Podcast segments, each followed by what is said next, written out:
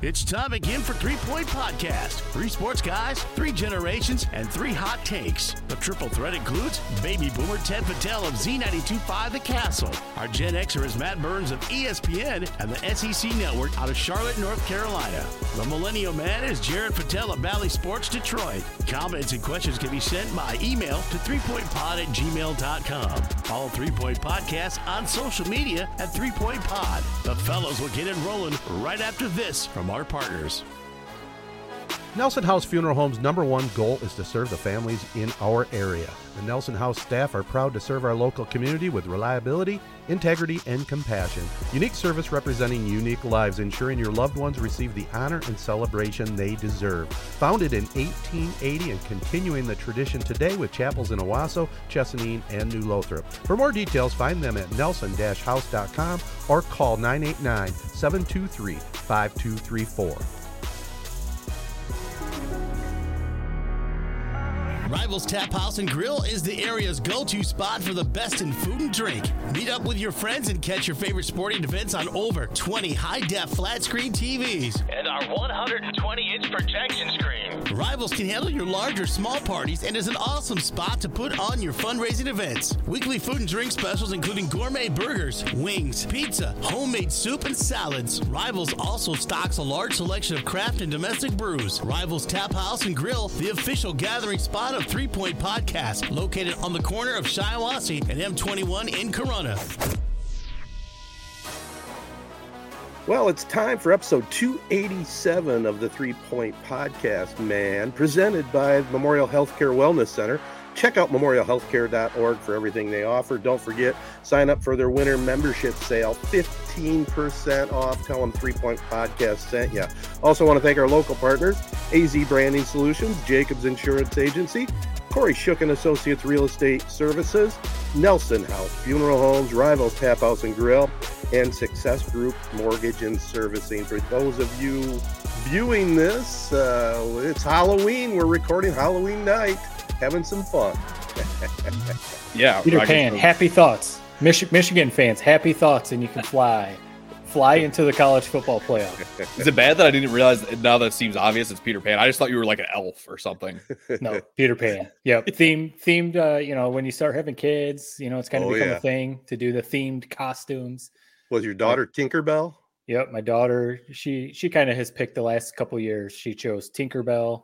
So then she wanted me to be Peter Pan, Wesley's Captain Hook, and then my wife is Wendy Darling. So you guys, I don't have to show you the tights that I have under. Oh, wow. Under I'd prefer not to see it, to tell you the truth.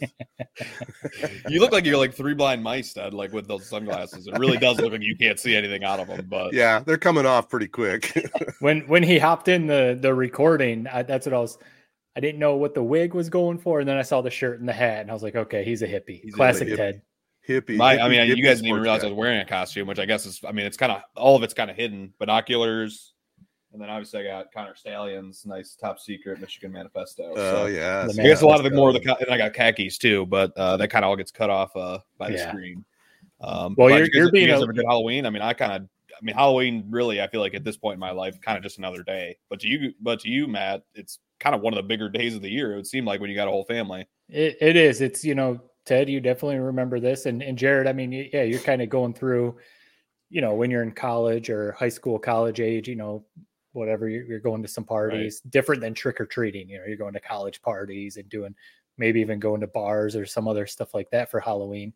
And then you transition to, if you do have a family, it turns into trick-or-treating and stuff like that. So my daughter, she's basically 7. She's going to be 7 in a week.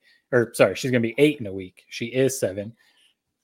Halloween's the coolest thing in the world to her right now. I mean, the dressing up, the trick-or-treating, and seeing everyone's costumes. Everyone, before we went out trick-or-treating, people were starting to come to our front door. She was running to the door, telling them all happy Halloween, telling them where the candy is and all that kind of stuff. So it is fun. I mean, it's kind of like you're getting to relive it through their eyes type of thing. Cause I used to love Halloween going around. We've probably talked about it before. We used to always go to the Elsa Meyer neighborhoods when I was growing up. We'd go around the Elsa Meyer neighborhoods and just hit up all those houses. I know Crestview was clutch. That was another big it's kind of funny. It's kind of depressing also in the same. I remember when I was a kid, it used to be popping. And then by the time I was getting older, it's like nobody, it's kind of like, you know, the scene in Cars when Radiator Springs goes from this popping like place right off the highway, right off Route 66. Then the new exit comes or the new highway comes and nobody ever goes through there anymore. Right. So I don't know what happened, but nobody, it's not really what it once was. Do you rate maybe 2 trick-or-treaters a year now? As a kid, do you rate Halloween equal with Christmas, just below Christmas, ahead of Christmas? Where do you rate it when you're a kid? Again, for me, it was up there. And like I said, kind of reliving it through my daughter's eyes, I'd almost say it is up there with Christmas. The excitement she had, every little piece of candy she was getting, planning out what she wants to eat. And she got excited because a couple of the pieces were some of her friends' favorite candies. So she's excited to like take those to school. Trade. So it's got to be up there with Christmas. Yeah, it's a good time. Can I complain about how, Matt, you don't have to deal with it right now, but we were talking about it before the pod. I mean, the weather is it's like 30 degrees outside right now. It took a turn on Halloween. Every year it's freezing. Can we change the day? I get it if it has to be like technically on 31st, but like it should be the first week of October is really when Halloween should be every year. It is a little bit of a downer. I remember being a kid and, you know, you're excited for your costume or whatever, and then you have to wear your winter coat over your costume to go trick-or-treating. It's a little bit of a buzzkill, but I mean, your Peter Pan costume, would be a green hat with tights and a black coat. It's like, what even are you? Right. Yeah. You know, if they are going to move it, and they've talked about it, they still may down the road at, you know, moving it to the last Saturday of October. But I tend to agree with you. If they're going to move it, why not move it to mid-October? You got the leaves still on the trees, still decent weather. You know, you got all that color, and I don't know. It's not a bad idea. I don't know if they'll ever do it, but it's not a bad thought. Because, usually early, mid-October, you're still getting those Indian summer days where it's still pretty warm and stuff. So I was going to ask you guys something, again, the three-generation thing. So I saw something that was interesting. We went this past Sunday to a little like event in town. They had like bounce house and a spooky trail and, you know, some food trucks and stuff like that, but they had some cars set up for trunk or treat. Mm-hmm. And that's what you did. There was like 8 cars probably. And, you know, you walk through and you do your little trick or treating, but trunk or treat. Right. I saw something, I don't know, probably on Twitter, that like trunk or treat is ruining Halloween. And at first I was like, oh, geez, here we go. Another one of these, like, you know, downer type of things. But it actually made me think, because one of my favorite things about Halloween was, like I said, going to those neighborhoods in Corona and basically just almost having a night to run around house to house with your friends or family, you know, whoever you're with. Exciting because you're in your costumes, getting candy. And, you know, it's fun when like older people would come to their door and be like, oh, look at your costumes. And, you know, you'd interact with people and all that stuff was just so cool about Halloween. And now it's just kind of the trunk or treat is becoming very popular. You just go boop, boop, boop, boop, boop, boop, boop down the line. People kind of decorate their cars, but sometimes it's, you know, a little corny or whatever. And then it's over. Mm-hmm. And it kind of, so we still went around our neighborhood and some people were still doing stuff, but even that people are starting to change to just putting a bowl in their, like, you know, on their front porch and just saying like, take one. So you just walk up, grab candy and then leave. Which those never, and I mean, it's like, I saw it at firsthand when I was a kid, those get ransacked. Yeah, very first person that sees it. No good. So what do you guys think? Like so Jared, you're kind of the generation trunk or treat was coming around. Is trunk or treat like ruining it? Ted, you know, you were old school. You were going house to house. Like what do you think about that? I will never participate in a trunk or treat event. Those sound horrible. And even like if you're one of the lame people, like you see kids nowadays with parents. I don't know if it's probably the parents' fault where they're like driving from house to house. Kid runs out, runs back into the car. They drive 5 feet forward, runs back out, runs back into the car. I hate it. Yeah. The whole trick or treat thing is that ringing on the doorbell, opening it up. That's what it is. Yeah. Just going around for 20 minutes and getting the same amount of candy from a few different people standing outside their car. It sucks. Yeah. I hate those events. I know it's a lot of times like churches and things, but it's just, it's not, I don't get it. Yeah. I have noticed that churches have done it where it's not even on Halloween, you know, Halloween night, which I'm okay with that. But I think the overall knocking on neighbors and doing the trick or treat thing, though I have noticed this year for some reason, about half of the kids that came up to the door didn't say trick or treat. I mean, you go, what do they even say? That's old school. They're just ringing the doorbell. They just ring the doorbell, you know. And I don't know. That's kind of lame, but yeah, I'm old school with it. I'm right with Matt because when I was a kid, you know, I grew up across from the football field. I was on that first ward in Corona, and it was just mad scramble, house to house to house to house. Yeah. You know, just fill up that bag of candy and then dump it on the floor when you got home and trade it with your brothers and sisters. Yep. Hey, I want that. You can have this. You know, yep. That's what made it fun. Yep. Yeah. Ted, I will say I saw we posted the picture of our different throwback Halloween costumes. Yours, it was like something out of a Michael Myers movie. It was what was that? JFK? They look like the creepiest thing I've ever seen. I gotta be honest. Before you said when you texted it to me and you said JFK, I had to like zoom in and be like, what the heck is he talking about? That, and then I saw the mask and I was like, okay, because I thought the same thing. I was like, is this zombie JFK? Is this like something creepy? No, it was JFK all the way. Even had this, you know, the suit kind of the pullover suit. Now, did you get clowned for that costume, or was that just an everyday costume back then? No, you know, no kids got clowned for those type of things. Every, you know, we had some lame old costumes. I will say that it was the old plastics with the rubber band around the back of your head that you could barely breathe. You know, you're going from house to house, flipping that thing up and then flipping it back down. But which is funny. So JFK, obviously, Jared and I don't even know what the heck, you know, what it was like back then. He was like larger than life, right? So to think of a kid, like, was that? Did your parents want you to be JFK, or was JFK so cool that you, as a kid, wanted to be JFK? No, it was a no choicer. Okay. It was from the parents for sure. Yeah, I mean, they were big John F. Kennedy fans. You know, we were a Kennedy household, and yeah, it was devastating because I'm not 100% sure. Looking at how tall I was, it might have been 1962.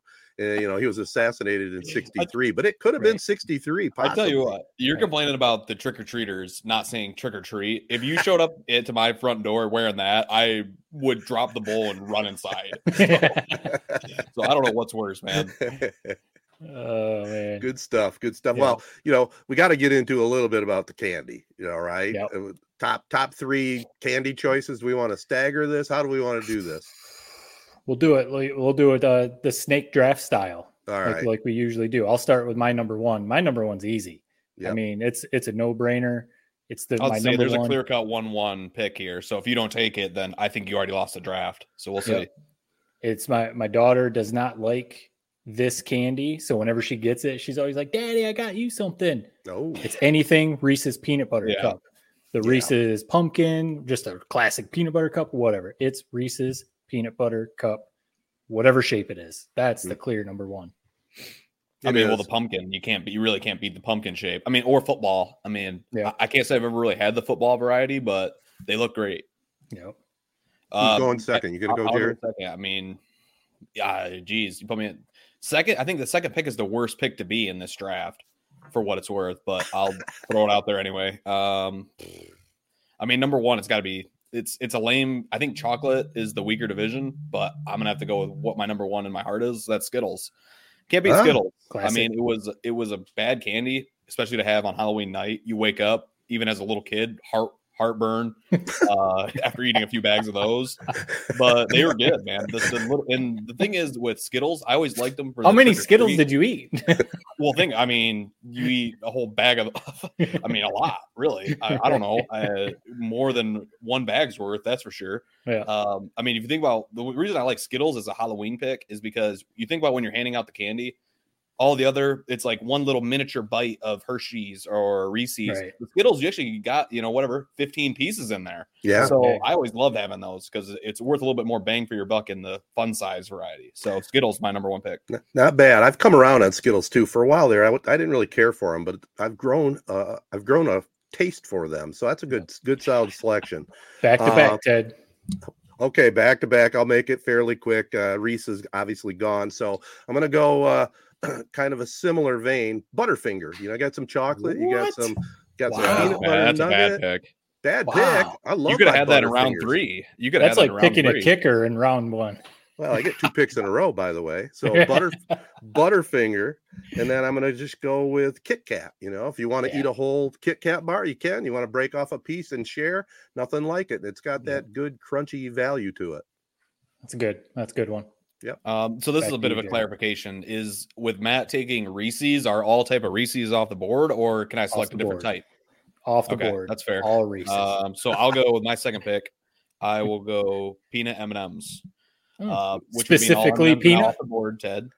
Peanut M&M is the best. I here's the thing. This is maybe cheating because they weren't my favorite thing when I was a kid. But I mean, if I was going trick or treating tomorrow, that's what I would be hunting down. Maybe more than even Skittles. So I mean, peanut M&Ms, you can't beat them. Underrated candy when you're a kid, but you grow to appreciate them more and more as you get older. They're the number one candy in my opinion right now in my life. Classic. I mean, I would lean peanut butter M&Ms. If I was picking M&Ms just because of the same Reese's thing, but you can't go wrong with peanut either. So if I'm going back to finish off my three, so Reese's obviously number one. I would have went Kit Kat, but you took that. So my next one will be Three Musketeer. I've always loved Three Musketeer. I'm not a big Snickers. I don't know, man. That might be up there with Butterfinger. I'm not a big Snickers fan. I don't like the peanuts and everything else in there. And then Milky Way just seems like the odd brother, you know, left out or whatever. So Three Musketeer. It's and then my third one, it's something sour, whether it's sour Skittles, but I would lean Sour Patch Kids. I love Sour Patch Kids. I like sour stuff. So that's my three: Reese's, Three Musketeer, Sour Patch Kids. I mean, here's the thing that sucks is I think your other two picks weren't the greatest, but just having the pumpkin Reese's, you probably won the draft. So very smart snag in that first overall selection. I'm going to go with my last pick. I don't love this pick, but I'm kind of drawing a blank on some of my favorites right now, but I'll go with it. I don't hate it. Twix, they're great. I feel like it's a candy I'll never go to the grocery store and buy or to the gas station. But if you find them in your sack on Halloween, it's not one of them that you're trading away. That's for sure. So Twix, that's my final third pick. Kind of a poor man's Kit Kat, isn't it? A little bit of caramel. I'd argue it's better. There's more to it. Caramel, crunch. True. Kit Kats were my favorite kid when I was a kid, but as I've gotten smarter, older, more wise, they're no longer up at the top of that list. Your general manager of candy bars. Yeah. Snickers was almost gonna be my pick, but I'm gonna just flash back to when I was a kid, and I still like this candy bar. It's Payday. I just like my Payday. Wow. You know, Payday. I don't think I've ever had a Payday in my life. Every one of your picks, Matt, is slapped. I'm appreciating it. I'm loving it. I'm like on the outside looking in for once. Payday. I love Payday. What's Payday? Is that with peanuts or what? I don't even know what is in a Payday. Yeah, it's peanuts, caramel nugget. It's good energy thing. Okay. Yeah, I keep Paydays in the glove box of my car just in case I have to have something. You're like Paul Blart, man. Like you need like a sugar rush. Like absolutely. It's a little blast of sugar, a little protein. Exactly. Don't make fun of my Payday. We all have our picks. I think it's glaring to know that your energy booster, when some maybe go for like a fruit or vegetable, yours is Payday bar. That's telling. Everyone's got their thing. Yeah. I don't know. This hair is going to make me sneeze here in a minute. Yeah. So, well, another good Halloween in the books, boys. I mean, Jared, you were talked about. You went to a party the other night. We want to wrap this segment up. Fill us in a little bit on that and how you felt the next day. Ted's not just looking for inside stories here about company Halloween. Oh, it was a good time. It was a good time. I would say my costume was a big hit. I mean, it's topical, man. I think that the kind of the most topical costumes I've been seeing that I'm like, that's a good idea. Taylor Swift and Travis Kelce. Can't beat that as a couple's costume. Yep. And Connor Stalions in this state. People were throwing comments at me. I got a few cheaters as I was walking around the bar. It was a good time. I felt pretty good yesterday. Honestly, it was kind of one of those, these are the most glorious days you can have. You drink a lot, you wake up, you kind of look around like, I am not hungover. What is going on? So you only get a few of those in your lifetime. So it was awesome. Well, good deal. But don't you think, I mean, that's a solid costume, but man, you see it all over the internet. It's all over Twitter. People are wearing it. I don't know if it I don't know if it was. When I came up with it, I was like, you know what? That's a brilliant idea. Wow. I've seen it, man. It's topical. I will give you that. Yeah. Yeah. I've seen it. I already had half the costume. And that's the best part about it. All you need is the name tag, some binoculars. Yep. Good deal. All right. Well, let's keep this thing cruising along. Let's have our prep spotlight presented by Jacobs Insurance Agency coming up next. Check out the Memorial Healthcare's Wellness Center in the Now building on the campus of Memorial Healthcare. Memorial Healthcare's Wellness Center includes locker rooms, private showers, steam rooms, a sauna, a lap pool, and more, including a raised track for walking and running with views of the entire Memorial campus and surrounding area. Personally, I love it, man. Sunday, Saturday morning, get in there, get a good workout in, hit the sauna up, and I also do the steam room, so it's a perfect spot. I mean, I think it's only $12 for a day pass, but for those of you who are looking to join for a winter membership, it's up to 15% off for your membership when it's paid in full. Memorial Healthcare strives to bring healthcare and wellness together, servicing patient needs from diagnosis to treatment to rehab and beyond. For more details, go online at www.memorialhealthcare.org or call 989-720-CARE. That's 989-720-2273. You've climbed the dune, you've sung the song, and the records fell like the leaves during autumn in Michigan. The time to finish your story and carry the HIT tradition into the record books is now. One heartbeat, savvy smarts, and toughness like no one's business is the same blood that pumps through all Cavaliers. From the 2002 team and Cavs everywhere, we wish the 23 Cavaliers the best as they hit their way through the MHSAA playoff season. Best of luck, boys. We're all proud of you. All right, guys, we'll jump right into it. We'll start right with the Corunna Cavaliers, 45-7 over Flint Hamady. Both teams came into the game unbeaten. Corunna leaves 10-0.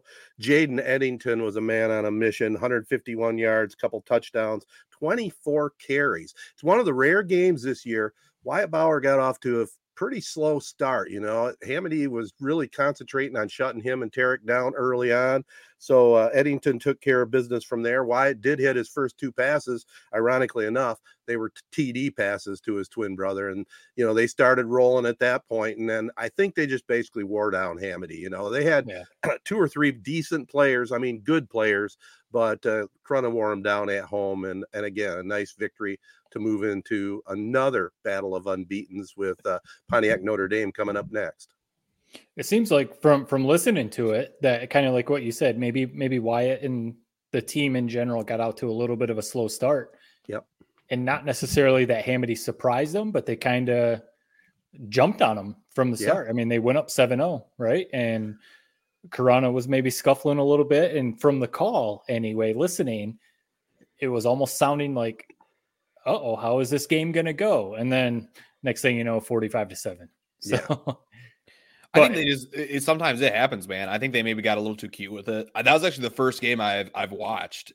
Oh, you were there. I watched parts of Goodrich, but this is the first game I've watched every second. At first, I'll say this. After seeing this team start to finish, I mean, it's surprising a lot of these guys who have kind of really come into their own. I saw a lot of these guys as little tykes. Mm-hmm. They got a lot of really tough football players on the team. Really good linebacking core. Like you mentioned, Eddington, runs like a man possessed. You got to love watching him play. Oh. Perfect little thunder and lightning duo, him with Wyatt. And here's what I'll say about, Wyatt is it's electric to watch him play, man. He could take it to the house at any point. And the way I look at it, from what I saw, they're a lot better than what I had originally thought. With him leading the way, I can say this because I'm not a part of the program. I really don't think they're going to be touched until Ford Field. I really think that. I'm not worried about Friday. Yeah. If this is Michigan versus Ohio State, that's kind of how I'd view it. It's like I think Corunna should win this game probably by 2 scores. I know Notre Dame Prep's a good team, but they don't have a Division I or arguably Division I quarterback on their team. I know he's a good player, but it's just not the same level. So the way I'm looking at it, man, I think Corunna's really looking solid heading into this weekend. How do you feel, Ted, after seeing it? Well, it was I got a little nervous. I got to be honest, in that first quarter, both teams were playing solid defense. They weren't really moving the ball much, but I agree with you. This team has so many weapons that it's going to take a special team or a special night with maybe some bad weather. Bad weather possibly could be a factor. You got to hold on to the ball. As you saw in that game, Corunna has a tendency, which I'm not going to say stop because they have a chip on their shoulder. And there's a couple players that really do, which is all right, because that fires them up. That's how they operate. Just got to be very careful in these situations to not get kicked out of a game. You know, not only are you kicked out for that game, then you got a penalty in the next game if you happen to win. So they got to watch that a little bit. But I think Coach Herrick, he wants them to have that edge. You know, I mean, they're confident. And they know that if they're tested, just go about their business, and they got enough talented players to pick up the W. I know you guys were mentioning that on the broadcast quite a bit about when the game was clearly in hand and it was getting a little chippy. You guys were mentioning a few times, like, keep your cool, guys. You do not want to get a dumb penalty, first of all, and then maybe be kicked out of the next game. And sometimes, you know, it's tough to do that when you're in the moment, the heat of the moment. It is. And, you know, you're getting shoved a little bit or something like that. But yeah, kind of to both of your guys' points, and we've talked about it. I've talked to friends, you know, about it. It seems like maybe what you said, Jared, maybe until they get to Ford Field against one of those Grand Rapids teams, anytime Corona steps on the field right now, they have the two best athletes on the field. And maybe you could even add Jaden in there and say third, but definitely the Bauer twins, you know, at least right now, when you talk about just overall athletes, the speeds, track state champions, and how good they are on the football field. Like you said, Jared, arguably a D1 quarterback, you know, I don't know if anyone can for four quarters match up with what they have. And like you said, if a team does somewhat stop the pass, they can run with Wyatt. They can run with Jaden, and even Parker Isham, right, is a pretty good, you know, if you want to say third string or, you know, second, third string running back. So, and if they're shutting down the run, then they can go full air it out and just bomb the ball all over the place. So they're as complete a team as there is, you know, great kicker too. So you mentioned the defense, Jared. You know, I was talking to some friends too. You brought up Coach Herrick, and it's something that, and you know, it's not to keep bringing back 2002 or whatever, but it's crazy to see the parallels and how similar this district is to ours back then. Yeah. Of course, with Coach Herrick was our coach. You know, we were 10-0 going into that district title game against a team in Grand Rapids South Christian that was supposed to be as good, or, you know, kind of like similar. They won the state title, so they were. Right. Well, like at the time, you know, you didn't know that they were going to, but, you know, kind of like Notre Dame prep is kind of what I'm saying, you know, two of the better teams in the district. The team that beat us went on to win the state title, like you said, Jared, and it kind of feels like that's what this game is setting up to be, that, you know, whoever wins this game has a pretty good path to get to Ford Field. You never know what's going to happen, but it's something that, you know, yeah, I'd be curious to ask Coach Herrick again, maybe what he's learned since then, you know, to take that loss, our loss in 2002, and say, like, have you learned anything from that? Like, do you look back on that and maybe think of some things you would have done differently that you're taking into this game? I would just be, maybe that's more a personal thing, but, you know, I would be curious to ask him, like, hey, 20 years ago, you were in basically the exact same situation and we lost. You know, what would you change, or what are you doing to prepare for this game? It's just cool. It's really cool to see Corona in this position. That'd be a fair question to ask, but just from my viewpoint and how I've watched him on the sidelines, and, you know, I did some games early in the season down on the field, just watching him operate. You can see that, obviously, with the years of experience, maybe not years of experience as head coach, but being in the program all these years after that first run when he coached you, Matt, you can see that there's a calmness, there's a confidence, and it just goes right down to the rest of the team. You don't want a coach that's going to be a screamer or, you know, nervous out there. And he seems to have good control of this team. And again, heads up, or a salute to Steve Herrick's done a heck of a job this year so far. Yeah, it's impressive. And this game, I mean, talking to some friends again about this game Friday night in Corona at the Nick, 10-0 versus 10-0.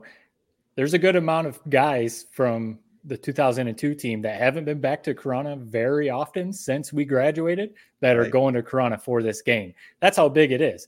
It's big. Some friends that live in the area said at like 5:00, people were already starting to line up, and they were like, we're going to go to the stadium at 4:30, 5:00 to make sure that we get our spots. And it's just super cool to see.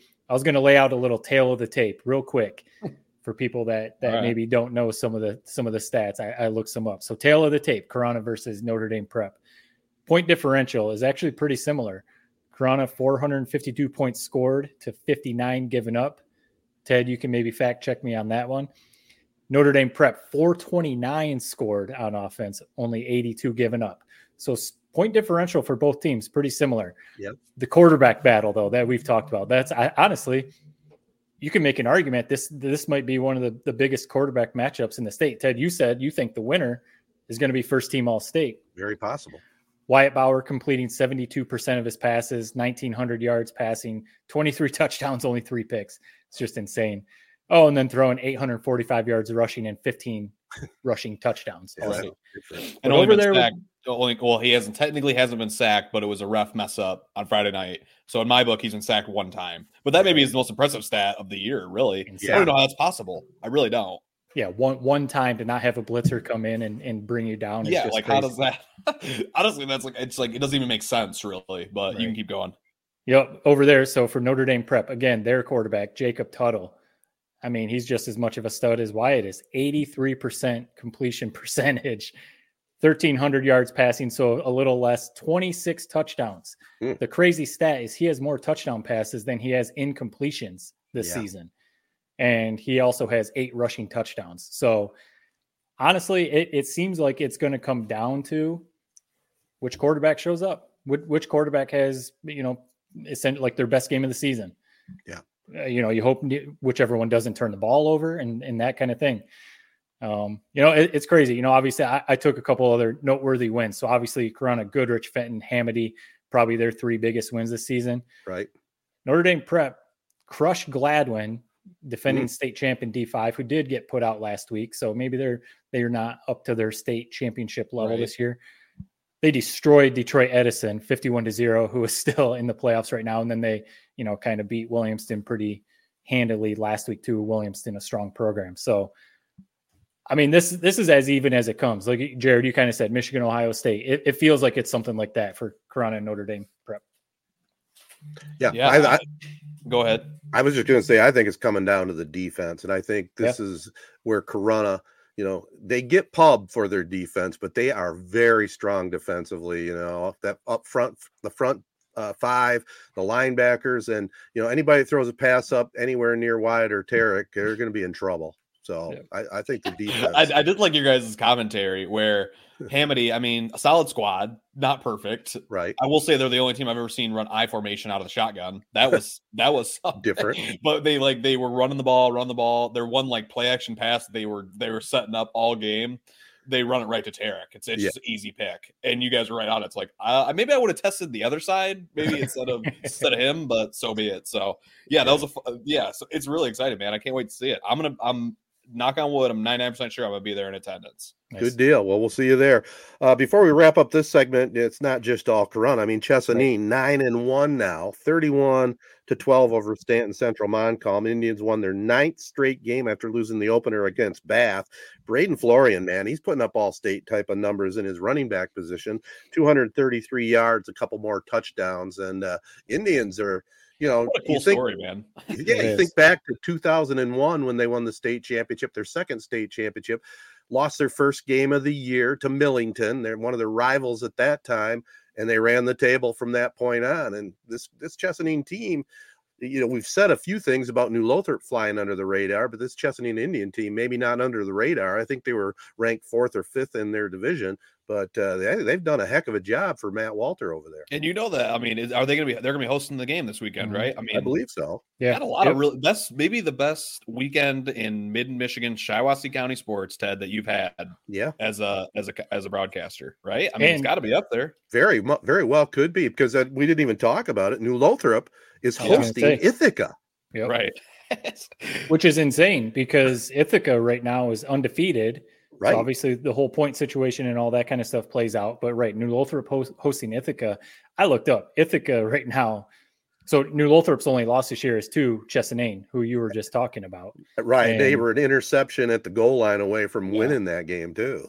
Right. So a heck of a game there. That's New Lothrop. We talked about New Lothrop flying under the radar a little bit, maybe not being talked about as much. So this is going to be a battle. Ithaca right now, I was doing some math at work today. I had a little time to kill. Ithaca's point differential right now, 474 points scored to only 73 given up. Ithaca is just a powerhouse program, man. That's a heck of a game right there. And it's weird to see those teams both in D8. I mean, I would say that's the D8 championship. I mean, I know there's some other good teams on the other side, like I think Obley and Centerville, those type of schools. But, I mean, Clint Galvis and New Lothrop versus Ithaca, like you said, powerhouse program for as long as I've been alive. I mean, it's just what a fun matchup that is. It really is. Yeah. Well, we talked about it. I mean, you know, the Corunna District, District of Death, but there was about three districts of death. And that one there, you know, Ithaca beat Fowler by one to get to this game. Well, yeah, and I mean, that was even a last second or towards the end of the game anyway. It took a crazy comeback for Ithaca, right, to pull that off. So, I mean, that's an awesome game. And then I know you were kind of probably getting to it. Ovid Elsey is also still alive, and they're playing Lansing Catholic Central. I'm pretty sure Ovid Elsey is hosting that game also. Yep. So that you're talking about games in mid-Michigan. You got Ovid Elsey, Chesaning, Corunna, New Lothrop, all hosting playoff games. That's pretty cool. And isn't Lansing Catholic like 4-6? Yeah, they were 3-6. I would love to know that school's record against Shiawassee County schools. It might be 800-0. They win every year. They're 3-6. We saw it last year against Durand. They stumbled into playoffs, upset Durand. I know. I mean, it looks like they're doing the same thing this year, and they got another Shiawassee County opponent up next. Trey Stoka, our guy. Yeah. Yeah, he had a hand in each touchdown in their win. You know. You knew he did. Absolutely. And you talk about LCC or Lansing Catholic. I mean, yeah, they beat Durand and Ovid Elsey last year to win the district, and they're in position to possibly do it again, coming into the playoffs with a kind of a poor record, but it just shows you the kind of competition they play. How cool would it be if all four of those teams won? Corunna, New Lothrop, OE, and Chesaning all win districts on the same night. I'll tell you one thing. The castle wouldn't know what to do. Yeah, I was going to say the radio station phone lines will be lit up. I know that for sure. I mean, is there a world could you guys split the booth up? I don't know, but no, you guys all want to be at Corunna, so I'm not even going to put that in the universe. You guys want to be at the Corunna game. That'd be kind of tough to do. There was a time in the past where we would have Joe Smith at another stadium, and he'd be calling in reports, and then depending on if the game got over before the other one, he would actually do play-by-play at the end of the game to bring everybody up to speed. We did that quite a bit in the back in the heyday of the castle. I would say the golden era when the Garden was Eden. It was the golden era. Perry, we talked about them taking on PW. We knew it was probably going to be a loss, but I think they represented pretty well for a first-time playoff appearance. You know, PW got them 47-9, but hey, nothing to be ashamed of. That was nice to kind of set the stage over there for their coach Bott. Yeah, I was, you know, texting family and, you know, my family members who were up there watching that game. And first of all, one of the comments that my parents made was how just so nice that community and the drive up there is. They were just commenting on the farmland and just how nice the town, the houses, the school, obviously the football facility. They were just commenting on how nice that is. And then, obviously, you know, didn't go how Perry wanted, but still an awesome experience for those kids. Just down the road, the Morris Orioles lost a tough one to Deckerville. Probably the home field advantage, the difference in that one, 46-40. So the O's finished 7-3 for Kendall Crockett. But, man, he's developed quite a 8-man program over there in Morris for sure. Yeah, I mean, state championship a couple of years ago. Yeah. Not bad. And that's one of those schools. I mean, a lot of people kind of, you know, bitch about 8-man. I look at Morris and you remember what they were, you know, when I was in school. And it's like they would go 0-9, 0-9. Right. They'd be forfeiting games basically at halftime against the Lothrop. Then they go to 8-man, and it's like they're a power in 8-man. It's just kind of cool to see. So it's just shows that, I mean, 8-man, yeah, it's not quite 11-man, but still pretty damn good football. It is good football. Cool, and it's good for a lot of those schools too. Absolutely. You know, I've had a chance to broadcast some of the 8-man game, and it's really, you don't really see much difference other than a little narrower field, you know, but it's a wide open type of game. And again, Morris has figured it out. And finally, locally, we had Langsburg losing by 2 to Bass, 16-14, in a battle of a couple of CMAC schools. So the Wolfpack finished 4-6 on the season, but they really have a decent program going. Also, one final thing here in cross country, Owasso girls finished 3rd in the D2 regionals at DeWitt High School. They qualified for the state finals at MIS, and the Langsburg girls also qualified in D3. Well, let's move on from the prep spotlight and let's go right into the meat and potatoes of sports potpourri. And we might even just talk a little bit about Jim Harbaugh right after this. Jacobs Insurance Agency has served Shiawassee County and the surrounding areas since 1977. Just like Three Point Podcasts, we've had three generations, Gary Jacobs Sr., Gary Jacobs II, Brian Jacobs, and myself, Noah Jacobs, serving our community, with offices in Waterford and Owasso on M21, just west of Home Depot. Stop in or go online to jacobsinsurance.com to get a quote or get your questions answered by our team. Jacobs Insurance is a proud supporter of our local schools and the proud sponsor of the Prep Spotlight. Insure everything, local, independent, and trusted. It's our family working together to protect yours. That's the Jacobs way. Are you ready to take your brand to the next level? Look no further. Introducing AZee Branding Solutions, where we help grow your brand from A to Z. At AZee, we're committed to helping businesses and organizations like yours reach new heights. Our full-service print and digital branding agency is your one-stop destination for all things branding. Need a stunning web or graphic design that captures your essence? We've got you covered. Want captivating social media content that engages your audience? Done. And that's not all. We're experts in video production and photography, ensuring your brand tells a compelling visual story. Plus, we specialize in screen printing and embroidery, turning your brand into wearable art that speaks volumes. Whether you're a startup or an established business, AZee is here to transform your brand dreams into reality.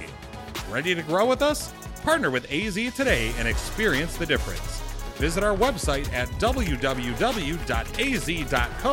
or give us a call at 1-844-360-AZEE. AZee Branding Solution, where your success begins. Okay, guys, I mean, I don't know, by the time this podcast drops, Harbaugh might have a new contract. Who knows, right? Yeah. Yeah, I mean, I saw, sorry, Jared, I saw the president, Santo Ono of University of Michigan, just 20 minutes before we started recording or something, tweeted out a picture with him, the president, and Jim Harbaugh and the whole football team in the practice facility. And he had, you know, some sort of quote that said basically like, something about supporting the team and something clearly talking about in support of Jim Harbaugh. And it's almost like, I don't even know where to start with this. We got Jared over there in a Connor Stalions Halloween costume. And I got a whole rundown. There's a lot of things that have happened in the last week that I think we need to touch on, just about all of it. Let's do it. It's insane. Jared, you got the rundown, but so I'll just say quick. It's so crazy how this is spun into, honestly, this could, Ted, sometimes you, when we talk about stuff, you say, man, this would make a great 30 for 30. I feel like this might be a 30 for 30 in 10 years or something, because it literally was every night that Jared probably has the rundown of, every night for a week around 6 o'clock, 5:30, 6, 7 o'clock at night, boom, another article would drop with some other insane allegation. And the one thing that I'm just going to keep saying, you know, we don't know exactly what was going on, you know, the facts, the actual stuff that was going on. We know some signs are being stolen. Connor Stalions, Jared over there was up to something, but the actual, you know, how far it was going, we don't know. It's all allegations and stuff right now. So it's crazy to me how many media outlets have just been running with this stuff as if Michigan's cheaters, Jim Harbaugh's cheaters, as if this is all fact. It's all still being investigated. And to me, if the president of U of M and the athletic department are trying to move forward with an extension for him, that tells me that they don't think that the hammer's coming down on Michigan. But, I guess it doesn't. We'll see. The news of today makes me feel a lot better. I'll be honest. Here's what, and like you said, Matt, it's like every day it's something new. Every day you don't know what to even talk about. It's like every day my opinion on this changes. Is Harbaugh going to get fired? Or is he going to become like the highest paid coach in college football? Every day I change my opinion on it, it seems like. Here's where I'm at with the whole thing. And we've talked about it the last 2 weeks, but it is what I'll just restate what I think. Did they, quote unquote, cheat? By the book, yes. Was it a little bit overboard? Yes. Here's what I've also realized. All these coaches knew this was going on. Whatever. Ohio State, CJ Stroud basically saying, yeah, we figured something like that was going on. Obviously it sucks, or so whatever he ended up saying. A lot of these coaches coming out and talking about it, Deion Sanders, Matt Rhule, it's like it almost makes me think like, okay, they're doing something pretty similar. Now, I mean, the latest thing is like there's these quote unquote pictures of Connor Stalions on CMU's sidelines. I mean, what the hell is going on? If that is true, and if that is true, and if this whole they're feeding these signals to South Carolina to beat Clemson and Tennessee, if that is true, I think I'm out on it. I'm like, what were you guys doing? Right. Flat out, what were you guys doing? The fact that they were helping other schools to try to keep other schools out of the college football playoff, that's where I draw the line. I think what they're doing, it's really not a big deal. I mean, notice what happened in the TCU game. TCU, it's almost like you can use it to your advantage. Right. TCU finds out, oh, they're sealing our signs. We're going to make dummy signs. Mm-hmm. And wouldn't you know it, look at what happened on the field. Or you can do that, and I tweeted this out, or you can do what Michigan State did. Act like the whole world ended. You almost shouldn't even play the game. You're so scared. You're running in plays like 1950s, wing T style Ted's era. I mean, what are we talking about? This is gamesmanship. And it's crazy seeing how things get. And it's funny how the media has never been like, and we're media people. It's bullshit what's out there. Right. Every day is a new lie. It just got basically ousted that this whole Connor Stalions CMU sideline thing isn't true. You look at his beard from the two different days and it's like he's got like a 5 o'clock shadow a day later when he had a whole it's like everything, unless he's the smartest guy in the world with these disguises, master of disguise, right? I mean, it's flat out bullshit. Then You have the news of the Harbaugh's contract being revoked, total bullshit. Mm-hmm. It's like I've been duped like 5 different times. I don't know what to believe. I really don't. You have the news of Ryan Day's brother investigating Michigan, which I think is kind of hilarious. Right. If he's allowed, why not? If he's allowed to private investigate him, do it. I think it's hilarious. 4th and 1 investigations was the name of the cop. Right. Everything about this is great. As I said when we were pre-recording, you laugh instead of crying. It's clearly they're making a mountain out of a molehill. Yes, Michigan did something wrong. In my opinion, I think Jim Harbaugh deserves a suspension of some sort, whatever, 2 games, 3 games. Honestly, what he got this year seems like the right suspension to me. But judging the fact that was a cheeseburger, I wouldn't surprise if the NCAA goes for a lot more than that. But here's the thing, man. I'm feeling good. I'm sitting pretty today. I mean, it looks like Harbaugh's going to be extended. The fact that he's getting that extension makes me think he's here for the long haul. So it is what it is. I mean, it's not great. It's kind of a bummer that you have this great team, finally a real national championship contender, and no matter what, it's going to be pissed on. So it just kind of sucks, dude, really, if we're being honest. Yeah, it's hard to argue that, but I do agree with one thing. I think they finally came together, the university I'm talking about, and it appears that they're going to sign him and just deal with whatever penalty they get, right. You know, fight it or whatever. But, you know, if he's suspended for a year, so what? He's still going to be their coach, you know, and I think finally cooler heads have prevailed, and it's finally going to get rid of these stupid signs that these teams do, and they're going to go to a speaker in them helmet. That's what ultimately is going to happen from all this, right? You would think, because of everything that's happened with Michigan, of course. Nick Saban came out and said that there needs to be speakers in there, like you said, Jared, Matt Rhule, Deion Sanders. Other former players have all said, why are we not doing this? Because I've even heard people say it like affects quarterbacks' development when they go to the NFL, because then, you know, they go to the NFL and they've got the speakers and they've got to like relearn how to, you know, get signals in from the sidelines. Right. So it's just kind of like, why? Well, I mean, the rule, what's crazy is coaches vote on it before every season apparently. And they're all voting to not have the speakers. So it's kind of funny to hear both sides of that, you know, because people are saying, I think a lot of coaches are not speaking out about Jim Harbaugh or about these speaker things because they're probably doing a lot of the similar stuff that Michigan is doing. So that's why they're just kind of keeping their mouths shut. The thing that it comes down to, Jared, you were kind of alluding to it, and, you know, I'm not saying anything that's groundbreaking. I think they found some loopholes in the rules. I would be very surprised if Michigan, with all the lawyers that they have access to and the smart football people that they are, that if they were going to go to do something like this, they didn't dot their I's, cross their T's and say, let's make sure what we're doing is not literally breaking rules. You know, people say like they bring in the ethics. Well, are they like pushing the boundaries ethically? Maybe. But if it's within the rules, that's maybe where Michigan is saying, I don't think we're really going to be caught doing anything, because I don't think we're going to be seen as doing anything illegal to the NCAA. Yeah, the narrative, like you said, Jared, the narrative, if Michigan goes on to win the Big Ten and the national title, might be cheaters, you know, sign stealers, cheaters. But in the longer run, oh, well, if Michigan hangs the banner and has a national championship, I don't really care. I just want to see them win championships, you know? So to me, it seems like that's more what people are out to do, whether it's the media, whether it's other fan bases, whether it's, you know, whoever, you know, people calling it a smear campaign. It seems like that's what people are trying to do. Anything that happens with Harbaugh and Michigan is going to get blown out of proportion. And this clearly has. And it seems like that's people's main intent, is to devalidate, invalidate everything that Harbaugh and Michigan are going to accomplish this year. And that's what kind of makes a shame of it, because this is a hell of a team.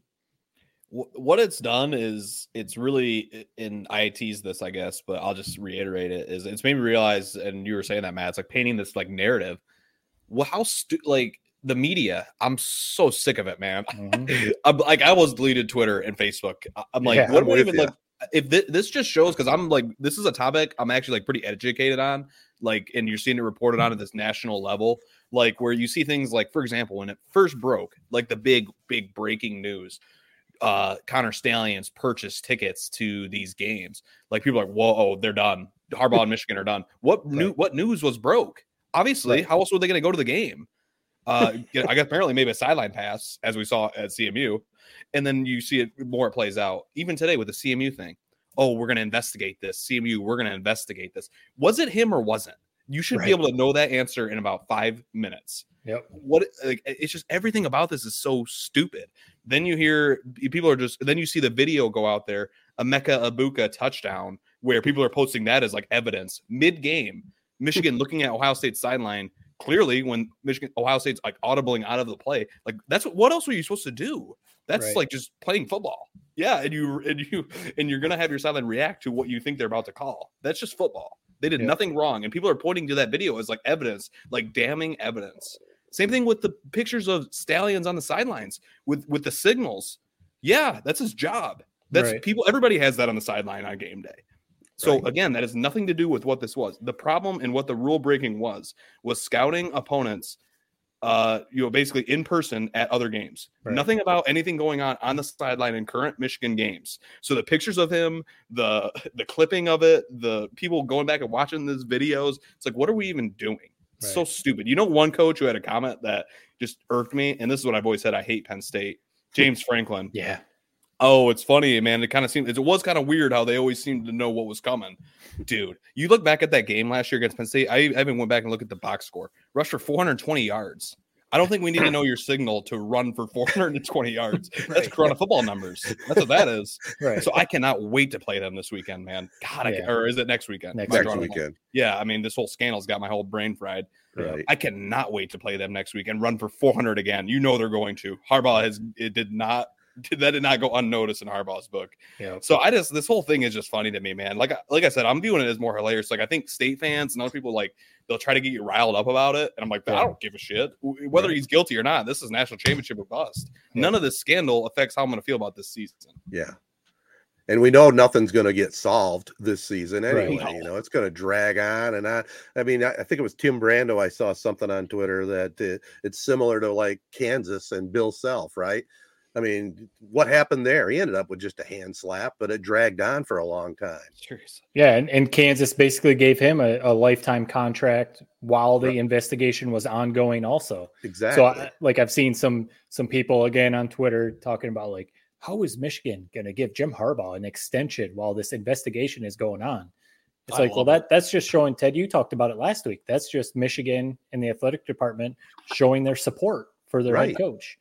And isn't it just like the NCAA, you know, that they're in their office whipping papers around like that is such a slap in the face that I love it. And again, where's Ward Manuel? I mean, that we don't need to get sidetracked on that thing. Where is this guy? Right. Why is it Ono again coming? Ono, you're a great president. I love everything about you, man. Maybe it's time to make a change. If you're like, do you not see the problem with you having to step in every goddamn inch and all this shit that's going around with this program. I've heard some rumblings that there might be some inner, like, kind of little finger, Lord Baelish type Game of Thrones, Michigan kind of getting imploded from the inside. I don't know. I mean, it is a little suspicious. Every school does this right when the contract's coming around, right when all this stuff. We already know Ward Manuel doesn't like Harbaugh. I'm throwing something I shouldn't be throwing. This is me going back on the whole media thing. I shouldn't even be throwing this out there, but I mean, who broke this news? Is it Ohio State? What do you guys think? That's what was weird is that, and people were saying, is it someone from the inside? People were throwing out this Jim Stapleton guy who now works for like the NCAA at some level, but he's a former Michigan, student, and he worked at Michigan and all that kind of stuff. And him and Harbaugh just do not like each other. So they were saying that this insider was leaking this information. He kind of came out, and actually, John U. Bacon, who is pretty reputable, was one of the first people to say that it's being leaked from the inside. But then you mentioned the investigative firm, Ryan Day's brother. So, like, did Ryan Day and Ohio State hire a private investigator to go and do this? And if so, is that legal? Like, it's kind of brilliant. If that is really how this started, was Ryan Day's freaking brother, I'm like, you know what? Good for you, man. That was fucking brilliant to do that. Don't you think though it had to be an insider of some sort, whether it was a fired coach or something? I mean, I don't know. It just seems like it has to be a disgruntled former Wolverine or current Wolverine. It's just not working out. I don't know who or what, but it just has that feel to me. Right, because like you said, Jared, earlier, like, from what we've heard and read, coaches have been saying they've known about this for a while. So it's like, were they just waiting for like their case to build before they released it? Or did finally, did they see maybe an insider, like you're saying, Ted, that Jim Harbaugh was about to get 10-year, 15-year crazy extension. Right. So they were like, nope, don't want that to happen. Boom. I'm leaking this sign stealing stuff. And it's during their bye week.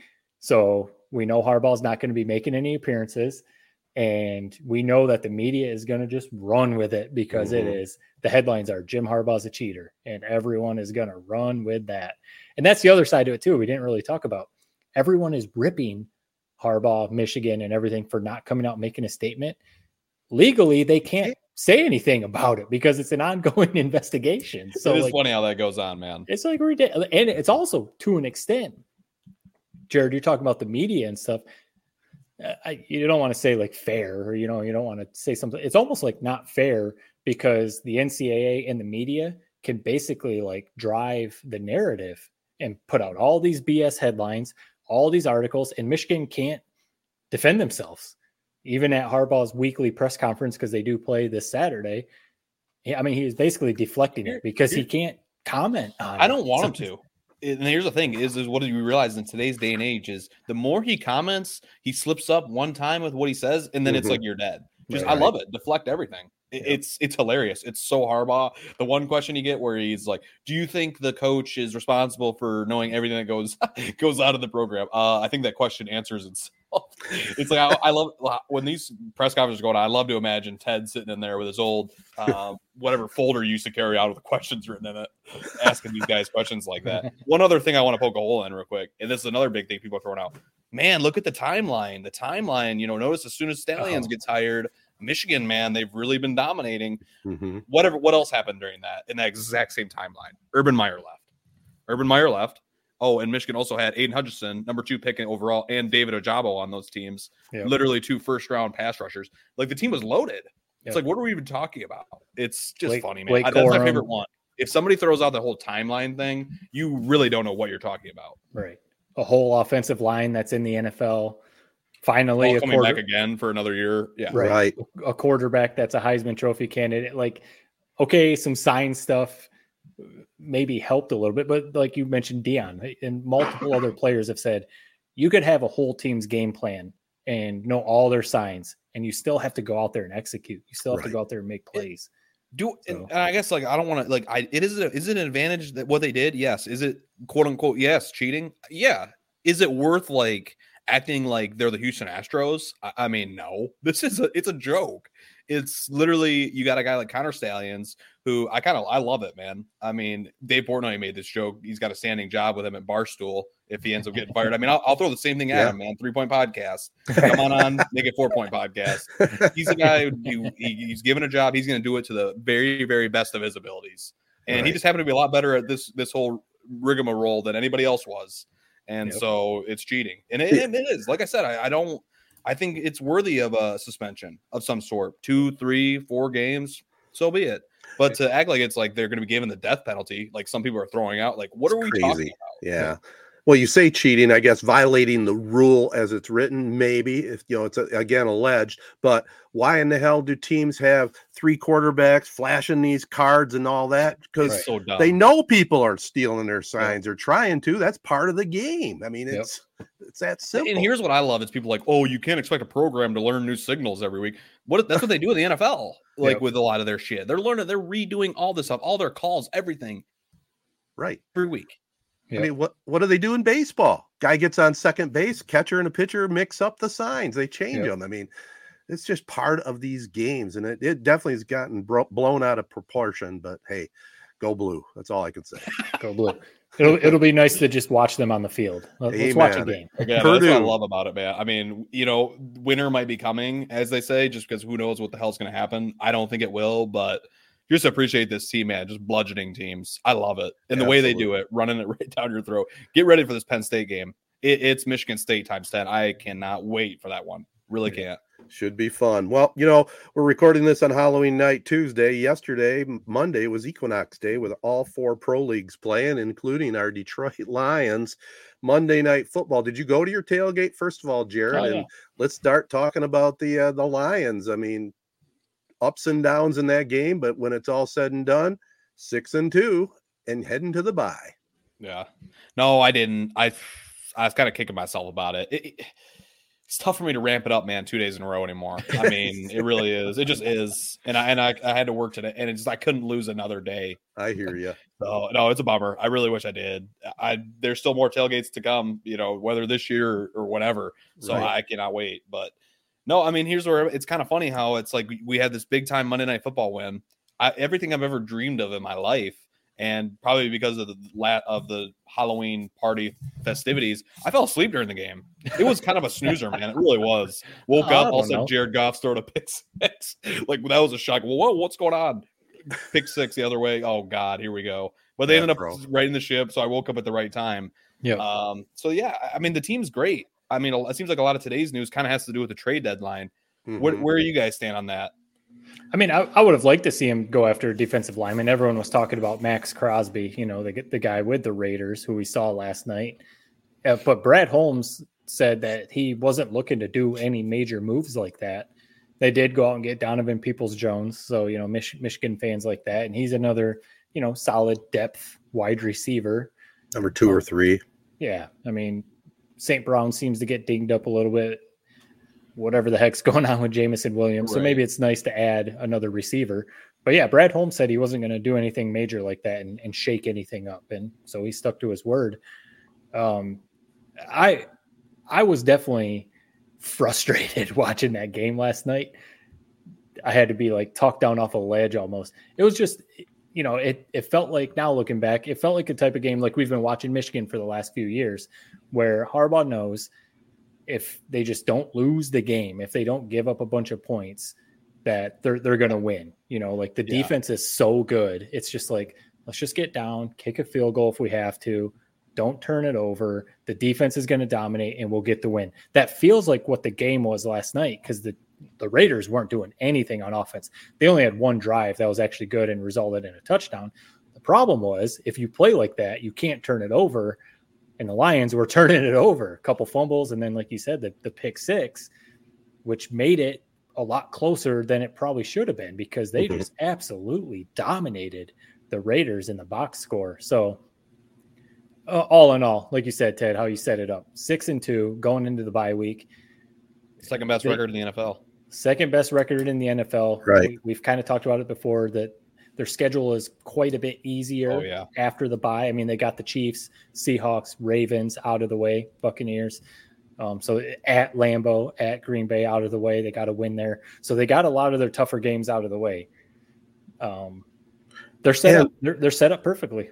And they have the time now to finally get healthy. You know, this team has been decimated, really, and they still figured out a way to be 6-2. You know, I mean, everybody's stepping up when they need to. How about Gibbs? I mean, the kid, I think now, and they were talking about it. And by the way, I think the Monday night crew, I think ESPN, I don't know what they signed Aikman and Buck for. I don't know where they stack up against the other networks, but they're the best. They're the best too, I think, out there calling NFL games. What do you guys think?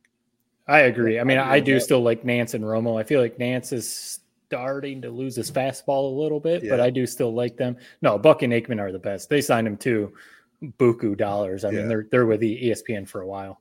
In the presentation, I mean, Matt, you're a company guy, but I mean, it really blows Sunday Night Football out of the water. Yeah. It blows Thursday Night Football out of the water. We don't even Thursday Night Football is not even up there for debate. It's they do it right, whether they got Manning cast or not. It's you feel big time. That's kind of what was just sort of ironic about me falling asleep was that I become a spoiled fan with everything going on in this fall, man. Corona, Lions, Michigan. It's like I just another win. Who gives a shit? Another win. Side note question with the Monday Night Football. You know, we like to talk about music and TV production stuff and all that. I'm curious what you guys think of the new Monday Night Open with Chris Stapleton and Snoop Dogg, how they remade In the Air Tonight. Yeah. I love it. But I'm very curious what you guys think. It's a very different Chris Stapleton, Snoop Dogg, In the Air Tonight. You know, they cut in the video for the game of that night. I'm curious what you guys think. I mean, they went for it, which I appreciate. I always appreciate that. I don't hate it. I mean, it's good. It's a good song to pick. Chris Stapleton, I love him. Snoop Dogg, that's probably why they picked him, because everybody loves Snoop Dogg. So, no, I mean, I wouldn't say I'm glued to the screen when it's airing. I wouldn't say I'm, you know, turning it off and putting it on mute either. It's good. Yeah. Those things are, they kind of are what they are. Yeah. They seem like it seems like something that Ted really pays attention to and has an eye for. All I'll say is I like it. I mean, I like Hank Jr. as well. I like Carrie Underwood. I mean, it's all part of the presentation, but the part I like about the Monday night theme, I don't know who she is, but I love the drum, man. I love the way that she just bangs into it, man. I like that. Go ahead. I forget who she is, but she's a pretty famous drummer. Yeah. I mean, we probably should know that. Ted, honestly, you probably should. You're the music man. I can only know so much. I will say in that regard, you got to give it to Sunday Night Football. I mean, you can't beat the Sunday Night Football theme. You just can't. It's classic. It's timeless. Carrie Underwood. It's money. I will say to tie that off, a funny, like maybe inside baseball. So one of my buddies who he's like a feature producer with ESPN. I worked with him a while back, like when we were both kind of starting, and he's worked his way up. He's a feature producer. He has told me that he tried to get clearance for In the Air Tonight multiple times for features, and the music department always turns it down because of how much money it would cost. Oh, yeah. So he's told me, like, I want to know, well, first of all, Monday Night Football basically has no budget, can do whatever the hell they want. So he's like, I want to know how they got clearance, one, for In the Air Tonight, and how they got Chris Stapleton and Snoop Dogg to do the dance. Like, he's like, I want one time to cut that tease for Monday Night Football with Chris Stapleton and Snoop Dogg and In the Air Tonight. So it's just crazy to think about that stuff. Like, you know, people, and this isn't trying to be like some insider or anything like that, but, you know, sometimes you just watch Monday Night Football. Cool. That, you know, Stapleton and Snoop Dogg, that's kind of cool. You know, fun song. I mean, you don't think about everything that goes into getting that. That's everything. I've told people, like, I worked a week on that thing. What? Right. Like, it's funny. It is. You take it for granted. I mean, that's the presentation, ESPN, that we were talking about. It's awesome. I feel like I got to address the Gibbs thing. Ted, I'm kind of surprised you didn't do your whole, I guess me keeping some receipts on you kind of lessened the whole, I'm going to make you feel like an idiot on this podcast, like you did a couple times. But you can't win. I mean, you just can't win. Hey, I mean, like Jared Goff said about the whole, I'm a poor man's nothing.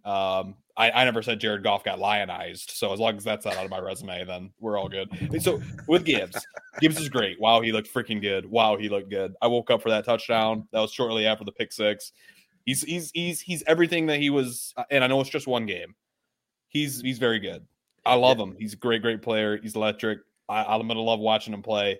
I mean, they finally kind of seem to finally get him going. And I think for a rookie, he just needed a game like that. Yeah. Once he had a game like that, he's going to break through. He's going to be this is like we're not going to be seeing maybe that performance every week, but we're going to be seeing a guy who belongs in the NFL and who is maybe worth, you know, a high draft pick. I mean, now we're kind of seeing on the other end where it's like we're struggling with a pass rush. And I agree, and just kind of tie a bow on the whole trade deadline thing. I didn't want to make a deal. You never make a good deal. I mean, we saw it, it stings that it's the 49ers that got Chase Young. I mean, of effing course. But I didn't want to pay, you know, $2, what is the saying? Like a dollar on the penny. Is that right? $1 on the penny for one of these dollars. I don't think a Chase Young, I really don't think Chase Young wins you a Super Bowl. I don't. Right. I'm not sure the Lions are a Super Bowl team, but they're a damn good fun team to watch. And they're a team that I think could beat just about anybody in the NFC other than maybe the Eagles. So we'll take our chances going to the playoffs. You never know. One game, they might get lucky against the Eagles. I have to apologize about one guy more so than Gibbs, though. And I still think Gibbs, I'll stand by what I said. I don't know if he was worth the 12th pick, but damn good player. Alex Anzalone. I mean, if you guys remember last year, he was kind of the scapegoat. I was like, man, this guy sucks. Right. He's making plays this year. He really has been. And he's one of those guys that, you know, Ted, I always think of like when you or whoever throws out random names, like from when you were a kid watching players.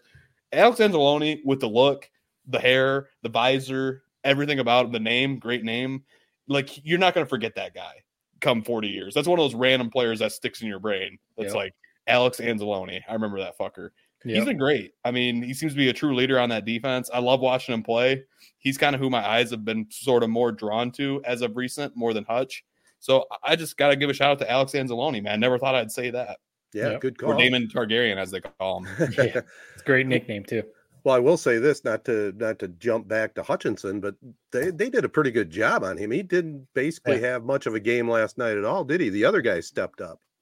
Yeah, I mean, it seems like teams are figuring out either double teams or chipping him or, you know, doing stuff like that. They're kind of figuring out, let's focus on Hutchinson and make these other guys beat us. And like you said, last night, the other guys did. So you guys never said this, but is it fair to say, like, you could, I'm not saying Hutchinson will never be this, but seeing Maxx Crosby, a whole game of him, and then seeing a whole game of Hutch, that's like, I mean, it's just two different stratospheres in terms of, I mean, that's what I think. Like, with people throwing out these trade deadline deals, Chase Young, if you want to be a Super Bowl contender, you go get a Maxx Crosby. That's a guy that can, okay, now we're like legit. We're going to maybe be the favorites to win a Super Bowl. I don't think a Chase Young does that for you. You see the difference between a guy like Aiden Hutchinson, Chase Young, and then like a Maxx Crosby. Not saying Hutchinson won't be that, but as currently as a second year in the league, he's not there yet.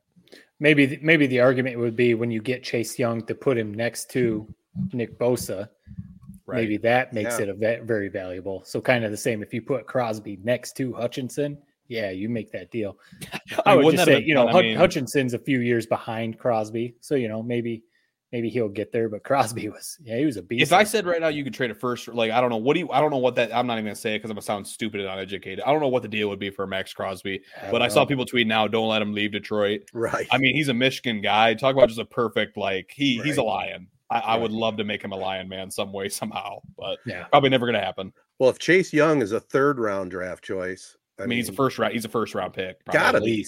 Yeah, it's gotta be. It might even be like two first round, like a future first round, and you know, current. Right. Well, he's been around a little while, right? How old is he now? Do you know? I want to say he was drafted 2019, 2020. Right. Oh, okay, younger than I thought. Then probably 3 years older than the league, somewhere like that. But I will say, after watching him up close and personal last night, I haven't watched a lot of Raider games, you know, full games. He is a monster. I mean, he's a stud. There's no doubt. Just to going ahead, looking at the kind of this, I mean, people keep saying that we have this week schedule. This is my first time actually kind of going through and looking at it. I mean, it is. You have the Chargers at you're at Los Angeles versus Chargers, but that's coming off a bye week. Team's gonna be fully healthy. You win that game, you're sitting at 7-2.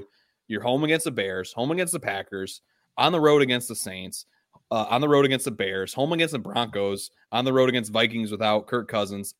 You finish your home against the Vikings without Kirk Cousins, and you play the Cowboys. I mean, looking ahead, that December 30th game, night game at Cowboys, I think it's a Sunday Night Football. Yep. I mean, that's the Super Bowl or bust right there. You got to win that game. That's going to have probably the first round bye is probably going to be on the line for that game. Yep. I mean, that's what it comes down to. So circle that one, December 30th. I don't know what you guys are doing. That's right around New Year's. Oh, yeah. Make sure you got that night clear. It could be even for, you know, the first seed in the NFC. It could be something like that. That's going to be a great game. But, getting two of the Vikings, two of the Bears, the one with the Packers. You already got Lambeau Field out of the way. I mean, it's setting up. It's the Lions. It's the Lions. Schedule. So you can't get too ahead of ourselves, but man, they're looking good. Well, go Lions for sure. That was a big win last night. Rest up, get healthy, and be ready to go for the stretch run. All right, we'll take another short pause, and we'll finish it up with a little bit of a surprise or two right after this. Success Group Mortgage and Servicing is Shiawassee County's only licensed mortgage broker, lender, and servicer. That means you get exclusive products not found anywhere else. If you are looking to purchase a home or refinance a home in Florida, Hawaii, or Michigan, stop what you're doing and give Success Group Mortgage and Servicing a call. 989-720-4380. That's 989-720-4380. Kori Shook and Associates Real Estate Services is the official and exclusive realtor and broker for 3 Point Podcast. Kori and her team have been providing personal, exemplary service in real estate sales since 2004. Kori Shook and Associates Real Estate Services are total professionals helping you sell your current house or buying your dream home. Stop in at 216 West Exchange Street in Owasso. Get info online at korishook.com and follow on Facebook at Kori Shook Realtor for more details. If you are looking for honesty, ambition, and expertise, you're looking for Kori Shook and Associates Real Estate Services. All right, guys, I think I told you that one of our sponsors, Tony Nash of AZee Branding, I should say. You can see it right up there on the screen. He had me on his podcast, and I'll tell you what, it's a lot different when you're not the one asking the questions, you're the one answering the questions. But it was a great experience. He has a great studio in downtown Owasso, and it was a lot of fun. But part of his show is he'll finish off with a guest with 50 rapid fire questions, and you just gotta give a quick answer and move on to the next one. So real quick before we do this mind game, would you say we're gonna be happy with how we were portrayed in this podcast or not? You don't think I'm gonna take care of you? Come on, you'll be fine. I don't know, man. I'm curious. You've been teasing this podcast drop for a couple weeks now. I'm curious to see it when it drops. It'll be on next week, so we'll see how it goes. I might have threw one dig at you, Jared, but nothing bad. All right, I'll just throw a few of these questions out at you guys. You can tell me what your answer is. This is kind of a tough one right off the get-go, so whoever answers it first, the other one's got a little time to think of it. If you could spend the day with anyone in the world, anybody that's alive right now in the world, who would that be? LeBron. Okay. The first name that came to mind was Barack Obama. That's a good one. Okay. I said, I'll fill you in on mine. I said Paul McCartney of the Beatles. That's pretty cool. So make it easier here. Baseball goat. Oh, Barry Bonds. Yeah, Bonds. Oh, okay. I had Babe Ruth. You know that. I'm old school. You know what's hilarious? I saw a video of like what workout regimens used to look like. There was one of Babe Ruth out there. This was different. It was literally like some guy that weighs like 300 pounds sitting on like what looked like a Meyer like mechanical horse, like vibrating his gut. It's funny, man, comparing Babe Ruth to freaking today's athletes, man, because knowing that's what his regiment was sitting on a vibrating horse while his gut just shakes around. Yeah, eating 10 hot dogs while he does it too. Yeah. If you had a ticket to watch one player in their prime, who would it be? Barry Sanders.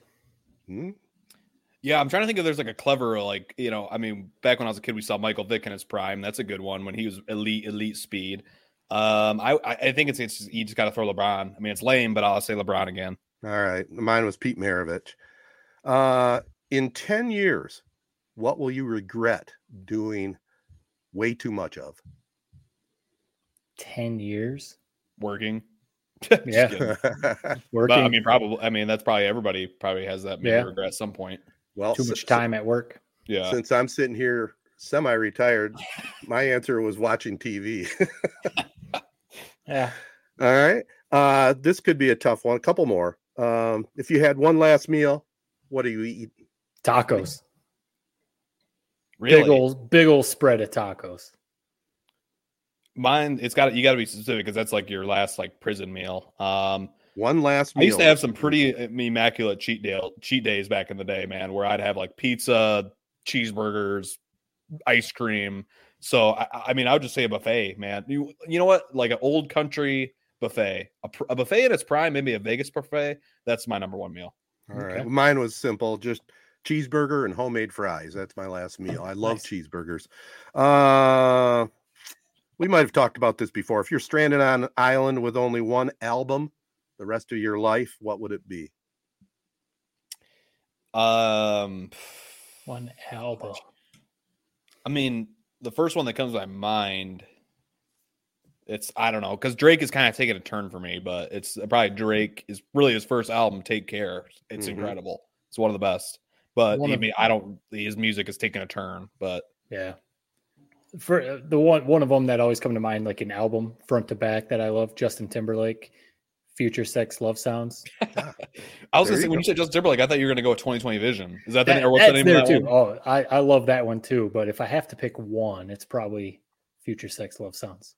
Matt, right. One thing real quick. Have you been following, just because you mentioned Justin Timberlake and this was a big kind of news bomb, Britney Spears? I tell you what, I'm intrigued in this biography she wrote. Yeah. A lot of biographies, they're money grabs. I could give a shit less. But you talk about somebody whose story has truly been suppressed, it's hers. So I'm curious to see what that book actually has. And I mean, clearly she's given some information that's never been heard before. So I'm surprised that wasn't one of your like Tedtertainment recommendations, Matt.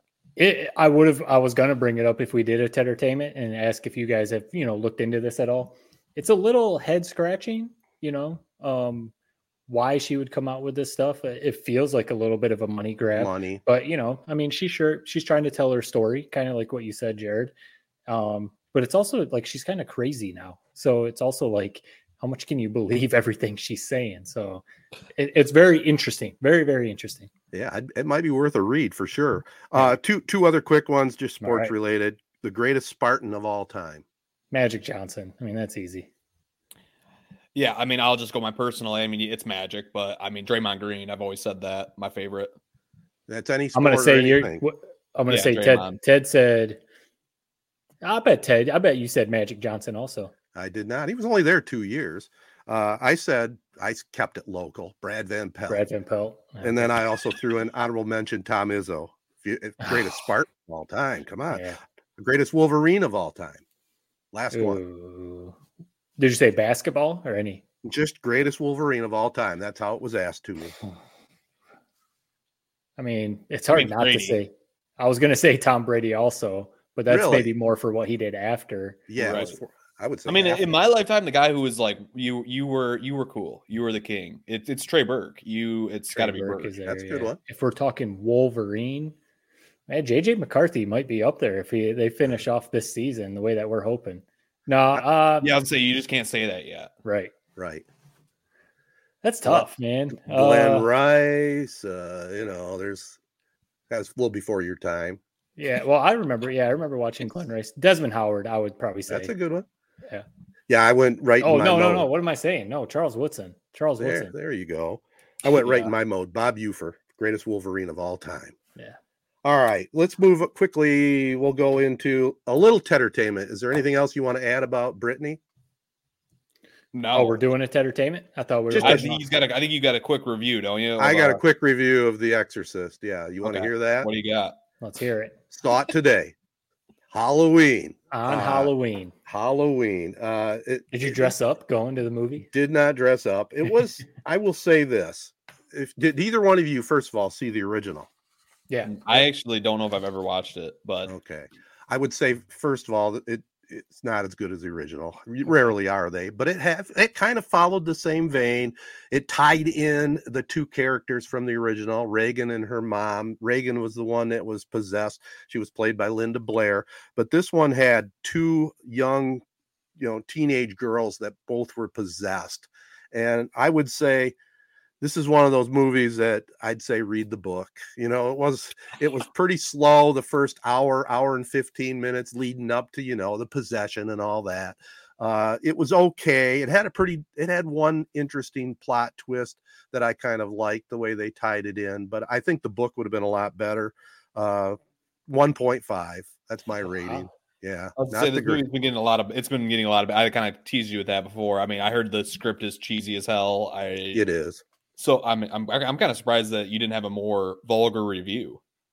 No, I mean, you pretty much knew what you're getting. It pretty much like the first Exorcist. Now, I will say I'll never, ever forget that. I've talked about it before, 50 years ago. Think about that. And the mom was in this movie, Ellen Burstyn. And so she's got to be 90.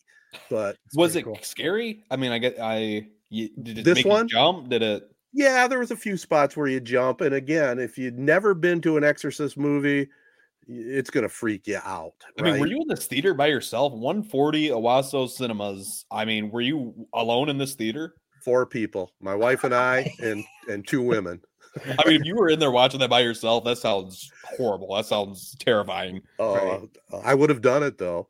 And then finally, this is like from your generation, Matthew Perry, gone from Friends. That's a sad story that we had this week. You could almost see it coming, though. I mean, seeing him in that reunion thing, he had some health issues. I don't know if there was anything to do with the drug problems he had, but I think the drug problems that he had just wore out a lot of his organs, and just dead too soon, right? Yeah, definitely too soon, and it, it's a generational thing for sure. I mean, but Friends, I mean, it transcends. I don't know if that's too big of a word, but it covers a lot of generations. But he's come out and talked about how when he goes back when he would go back and watch Friends, he could see basically what drug or what he was addicted to at the time. Yeah, whether it was alcohol or drugs, depending if he's fat or skinny. Yep, that season was drugs. That season was alcohol, whatever. So clearly he had some demons and stuff like that. And, it's just really a shame. It's sad.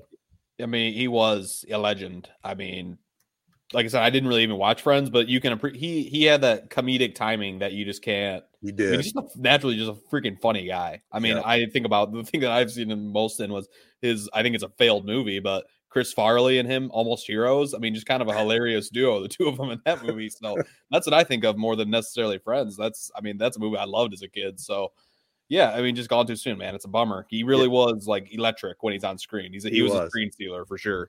Yeah, you called it perfectly. He had great timing, and that sarcastic wit he had, some of it was written, but I think a lot of it was natural. So Matt Perry gone. All right, guys, I think we made it through another one. Episode 287 of the 3-Point Podcast, presented by Memorial Healthcare's Wellness Center. Sign up for a membership. You can get up to 15% off. Check out more information at memorialhealthcare.org. Also want to thank AZee Branding Solutions, Jacobs Insurance Agency, Kori Shook and Associates Real Estate Services, Nelson House Funeral Home, Success Group Mortgage and Servicing, and Rivals Tap House and Grill. The Z92.5 Castle Game of the Week, Pontiac Notre Dame coming to the Nick to take on the Cavaliers, 10-0 against 10-0. Game will be on the on Z92.5 and NFHS. We'll try to get the microphones a little bit closer to us, and but it was fun. It's fun to do. I'll tell you, the 3-man booth is a lot of fun. Yeah, when you don't have to be the lead man, you can just chime in whenever you want. That would be fun. It's kind of unique, man. It's 2 play-by-plays.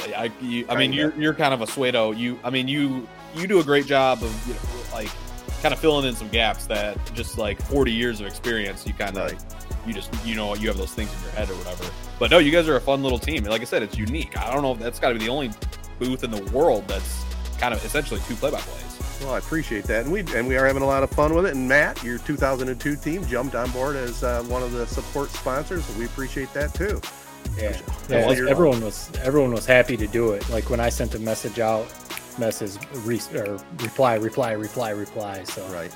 Yeah, like I said, a bunch of them are going to be there at the Nick this Friday. So, all right. Well, hopefully they'll come up and say hi. All right, guys, let's get out of here. Peace and love, everybody. Be kind. Thanks for listening. Hey, gang, please consider a donation to the ALS Association Michigan chapter, serving people with ALS and their families since 1988. There still is no cure for Lou Gehrig's disease, and every 90 minutes, someone is diagnosed with ALS. For more details, go online at webmi.alsa.org. 3-Point Podcast is a Sportsnet Michigan 3-Point Podcast production. Subscribe and share on Apple Podcasts, SoundCloud, or any of your favorite podcast hosting sites. Comments and questions can be sent via social media at 3-Point Pod or by email to 3pointpod@gmail.com. Thanks for listening.